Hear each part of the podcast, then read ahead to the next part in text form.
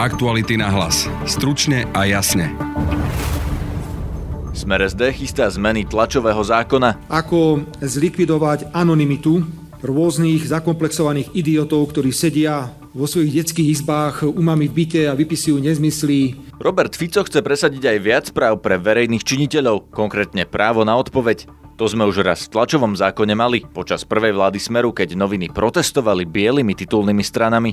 Zo zákona to potom odstránil až minister kultúry v radičovej vláde, Daniel Krajcer. Nemyslím si, že by sa to nejako širšie využívalo, ja to vnímam skôr ako taký typ politickej agendy. Budete počuť aj právnika, ktorý sa zaoberá slobodou prejavu Jozefa Vozára. Po udalostiach v tomto roku by som skôr očakával, že sa budú hľadať legislatívne spôsoby ochrany novinárov a nie naopak, že sa budú rozširovať práva osobov verejne činných. A aj šéf-redaktorku denníka sme Beatu Balogovú. Či už e, Robert Fico alebo e, pán Danko majú útočnú rétoriku. Počúvate podcast Aktuality na hlas, moje meno je Peter Hanák. Robert Fico na víkendovom sneme Smeru ohlásil, že sa chystá meniť tlačový zákon. Poďme si vypočuť krátky zostrih z toho, čo povedal. A rovnako sme naznačili, že by sme chceli zaviesť opätovne do nášho slovenského právneho poriadku právo na odpoveď, ktorú verejní činitelia nemajú. A takisto otvoríme vážnu verejnú diskusiu na tému, ako zlikvidovať anonymitu rôznych zakomplexovaných idiotov, ktorí sedia vo svojich detských izbách umami v byte a vypisujú nezmysly a čím väčší nezmysel, čím väčšia urážka, čím väčšia hrozba, tak tým lepšie. Nech sa páči, môžu písať urážky, čokoľvek, hrozby, ale sa musia pod to podpísať a za toto bude niesť zodpovednosť vydavateľ, pretože inak nemôžeme akceptovať, aby každý druhý, tretí výrok, ktorý je súčasťou diskusie, bol v podstate trestným činom. Takto nemôže fungovať demokracia. Demokracia nie je anarchia. Demokracia má svoje vlastné pravidlá. Len prosím, trošku objektivity. Vás prosíme, trochu objektivity. To nie je možné. Niekto má všetko, všade je pozitívne prikrytý, nič sa o ňom nepíše a my v jednom kuse od rána do večera na hoc akú hlúposť musíme 4 krát alebo 5 krát eh, odpovedať. To sa týka aj gorily, pán kolega z denníka, ani toto vám nevidie. Ale toľko, čo ste vy narobili škôd na ľuďoch, koľko ste vy naubližovali obyčajným ľuďom, všelijakým, tými klamstvami a nezmyslami, že nám už nezostáva nič iné, len začať používať všetky právne prostriedky na vlastnú ochranu, pretože to, čo ste predviedli pri vražde novinára, čo ste predviedli pri únose a pri ďalších kauzách, to už eh, prekročilo všetky, všetky únosné hranice. Zodpovednosť vydavateľa za komentár na internete už riešil aj Európsky súd pre ľudské práva a v prípade proti Estonsku rozhodol, že vydavateľ má zodpovednosť za komentáre, ktoré dovolí na svojej stránke anonymne zverejniť. Aj preto majú napríklad spravodajské portály moderované diskusie, kde sa niektoré príspevky mažú alebo podliehajú registrácii. Iná otázka je však právo na odpoveď pre verejných funkcionárov.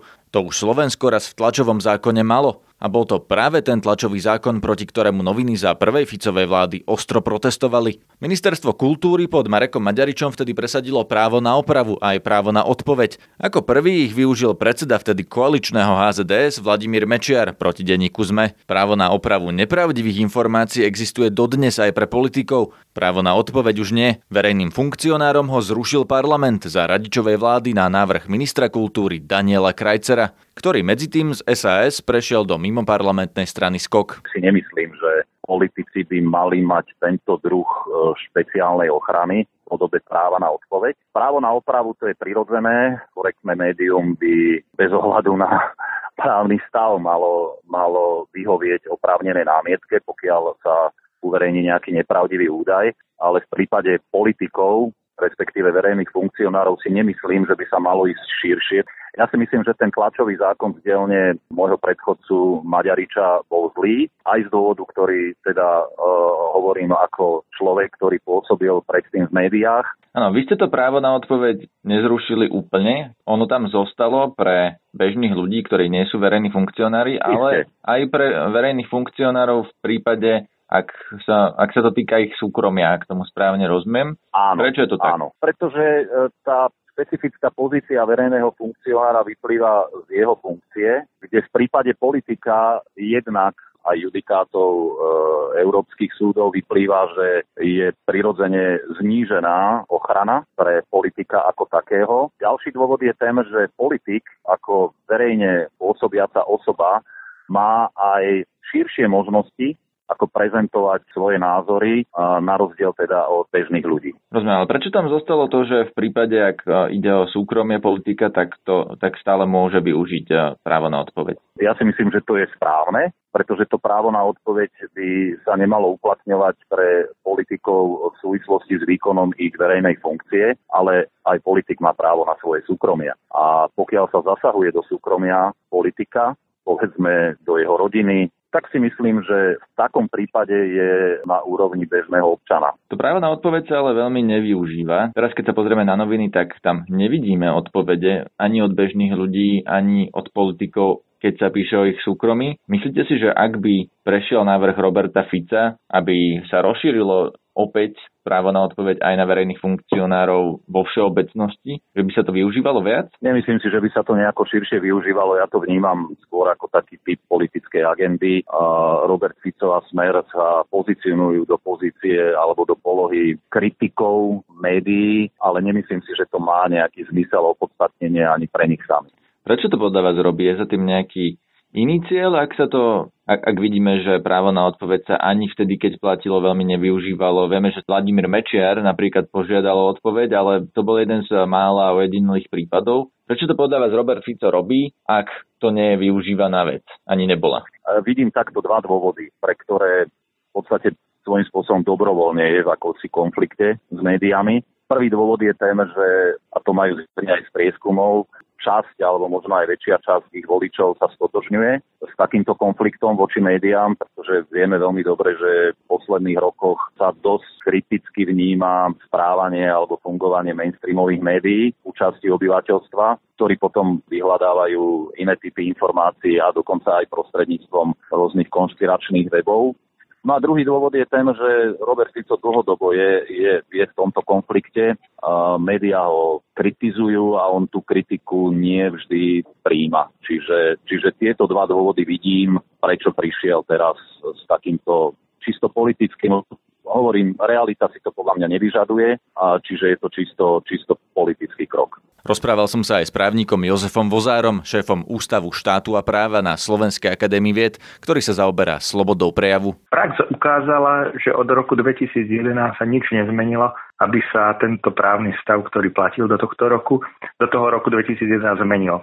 Ja som osobne hlboko presvedčený o tom, že za tú dobu neprišlo k žiadnym udalostiam, ktoré by opätovne odôvodňovali zavádzanie tohto práva aj pre politikov skôr naopak. Robert Fico ale hovorí, že to právo je potrebné aj kvôli tomu, čo sa stalo tento rok, že on má pocit, že novinári na ňo neprávom útočia a chcel by mať to právo na odpoveď. Čo si o tom myslíte? Po udalostiach v tomto roku by som skôr očakával, že sa budú hľadať legislatívne spôsoby ochrany novinárov a nie naopak, že sa budú rozširovať práva osobob verejne činných. Ako je to s právami osobob verejne činných v práve iných štátov Európskej únie alebo v judikatúre Európskeho súdu pre ľudské práva?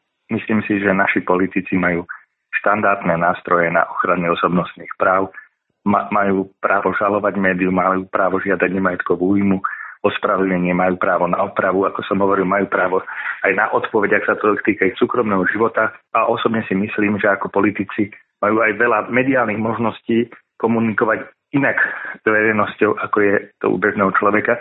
Takže myslím si, že ten diapazón tých rôznych inštitútov je dostatočný na to, aby, aby ho mohli využívať aj v praxi. Čo tie judikáty Európskeho súdu pre ľudské práva? Ako je to, ako je to s verejne činnými osobami?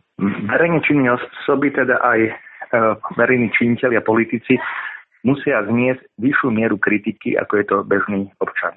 Čo to znamená? Ale u nás je to opak. U nás sú politici agresívni, keď novinári odhalujú kauzy, ktoré sú v rozpore s verejným záujmom. Čiže namiesto toho, aby vyvodili politickú zodpovednosť, nasledujú útok na novinárov alebo snaha o zmeny zákonov. Myslím si, že máme štandardné prostredie a politici sú chránení dostatočne, ako hovorím z judikatúry Európskeho súdu pre ľudské práva, jednoznačne vyplýva, to je ustálená judikatúra, že musia vedieť zniesť väčšiu mieru kritiky ako je to u bežného občana. Práva na odpoveď a opravu sa týkajú len vydavateľa tlače alebo tlačové agentúry a oprava v inej podobe existuje aj v zákone, ktorý reguluje televízne a rozhlasové vysielanie, ale žiadne z týchto práv sa zatiaľ nevzťahuje na médiá na internete. To sa však zrejme zmení, avizoval to aj predseda koaličnej SNS, ktorému prekáža, že médiá na internete si podľa jeho slov píšu čo chcú. Novela tlačového zákona sa pripravuje aj na ministerstve kultúry.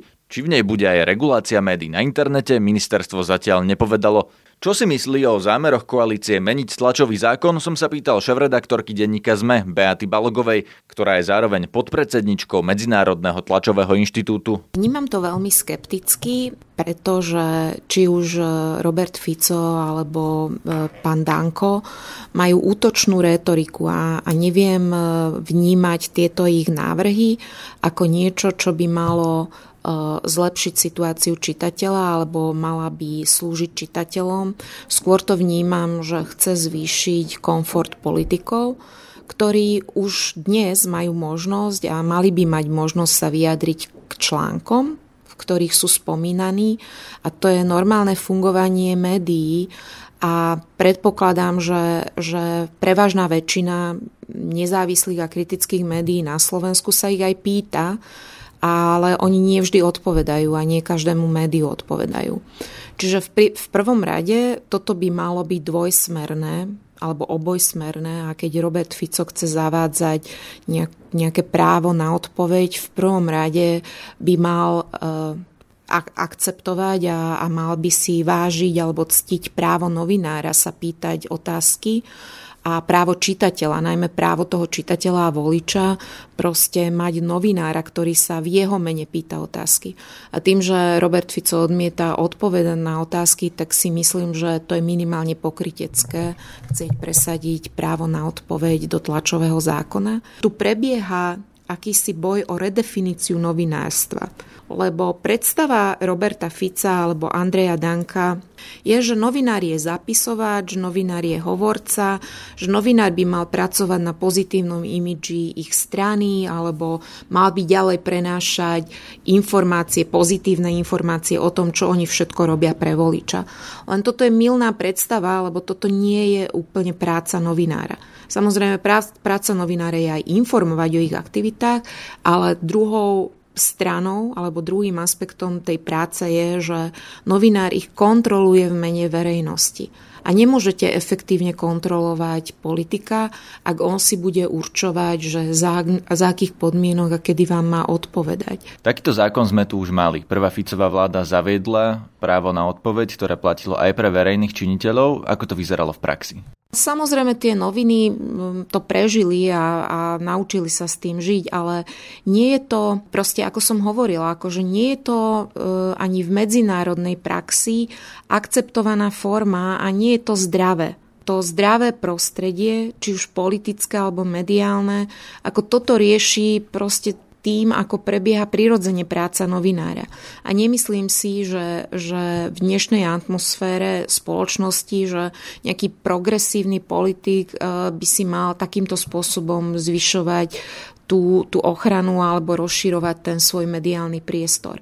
A naozaj si myslím, že toto je súčasťou uh, boja Roberta Fica proti kritickým médiám a je to súčasťou jeho snahy o nejakú rehabilitáciu, pretože on chce presvedčiť verejnosť, že on preto musel, musel skončiť vo svojej pozícii, lebo zlé médiá proste nespravodlivo, nespravodlivo ho kritizovali. Viete si predstaviť, čo, ako budú vyzerať vaše noviny, ak by vám politici naozaj odpovedali na články?